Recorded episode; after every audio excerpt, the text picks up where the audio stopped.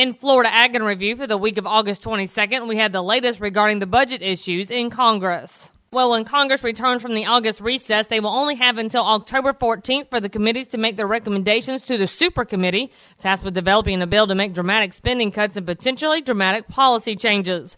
House Ag Committee Chairman Frank Lucas says his priority is working with the Ag Committee members to get a grip on this budget process and how to handle the committee's recommendations. The bottom line has to be how do you preserve the integrity of federal farm policy? Now, there are those who do not understand ag policy who say, do away with this section or that section or this section of the Farm Bill. But it's all intertwined. For instance, a lot of people say, well, just do away with the direct payments. Well, perhaps uh, if you're a corn farmer where you've got the renewable fuel standard, you've got the blender's tax, you've got all these other issues that help support your price, maybe that's not such an important thing. But if you look at cotton, you look at rice, you look at sugar, there are other programs where the direct payment is a huge portion of their safety net.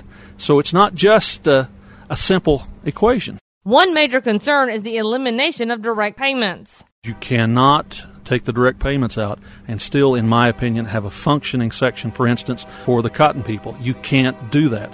So it all comes down to what does the committee recommend?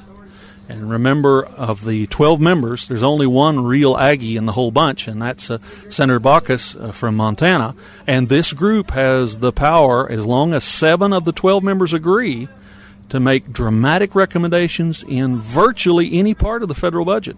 If the super committee is not able to reach their designated thresholds or if reasonable and rational recommendations are made and the framework of the farm bill is held together, Lucas says the ag committees can work towards a regular farm bill under regular order in the spring and summer of 2012. But if dramatic changes are recommended, Lucas says the ag committees might have to write a new farm bill this October or November. And with livestock news, Randall Weiseman had this. Well, according to National Cattlemen's Beef Association's Executive Director of Producer Education, Tom Field, producers liquidate their cattle inventory when the burden of accumulated aggravation becomes too heavy.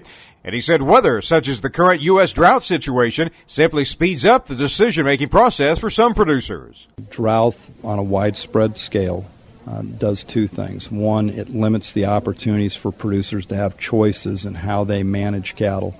Uh, and secondly, at some point in time, it creates a cost structure uh, to where break evens aren't even possible in these historic high markets, and, and so liquidation becomes the option. Coupled with high input costs, coupled with a really unfriendly uh, regulatory environment where it would seem that that uh, this government seems just intent on creating barriers to free enterprise. At some point in time, what I refer to as the the uh, burden of accumulated aggravation becomes too heavy and producers liquidate. And, and, and drought speeds that choice up in tough times. We think a lot of producers will come back when conditions improve.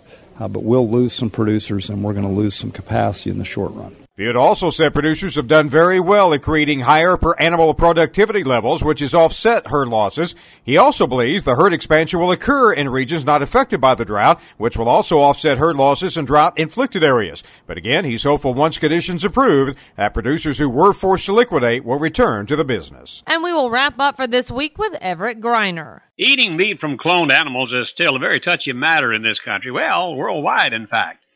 There are a lot of people, many groups, millions of individuals who would completely and totally ban any meat from genetically engineered animals. I have my reservations, but I'm not dead set against it. What's your attitude?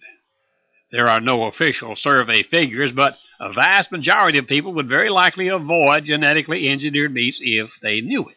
Now think about this. We've all been eating genetically engineered plants for a decade or longer. I don't think there's been any serious implication from consuming these plant foods. I think it's a mindset question. I mean, the taste wouldn't be any different. It's not in the genetically engineered plants that we eat.